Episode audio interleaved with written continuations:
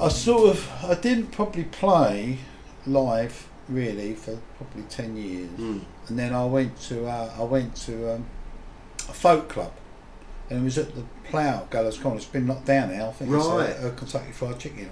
I think KFC now. Then All right. Okay. Yeah, recently it was knocked down. But I went there and. Uh, you know, I, I thought, well, I'll just go along and have a look. I didn't take a guitar, Mm. um, and someone said to me, "Do you play?" Yeah.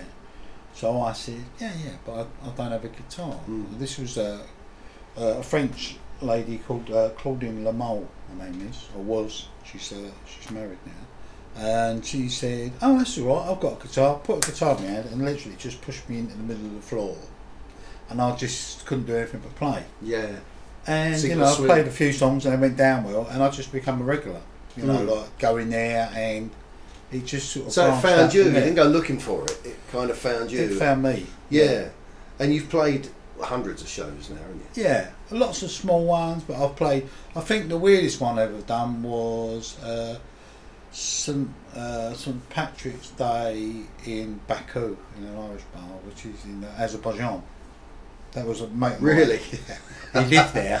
Right. He invited me over there, and like they they didn't have a band, so we kind of uh, made up the band. And I think between us, we we probably knew uh, probably four Irish songs between us, but Yeah. no one knew the same ones, you know. So it was kind Right. of Oh, that's a- all right. apart from I think maybe maybe uh, Wild Rover and what's the other one? Um, oh, where a hair hung, my hair hung over. Black Velvet Band. Black I think we all kind of knew a bit of that. So you filled it in. Yeah, we filled it in. Played that about 14 times.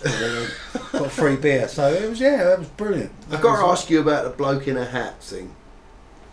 Where where does that? I, I know it's an obvious thing because you're wearing. Uh, well, I'm not sure because I've told so many stories. that Every time I tell a different story, I can't remember which one. right. What's your story for today? The story. well, the story is that I went to go on stage once, but people always got my name wrong, which is why I was looking for another name. Well, Right. my name, my second name is Barham. But Yeah. everyone calls it Bartram, Barnum. Yeah, it's never right. and even in print, Even- yeah, all say it wrong. Right. So, and I think there was an occasion where I went to I went to go on stage, and the guy totally forgot my name, and he looked around. I was wearing a hat, so he just said, "Oh, it's a bloke in a hat." I went, "That's it." Stay. Yeah. yeah.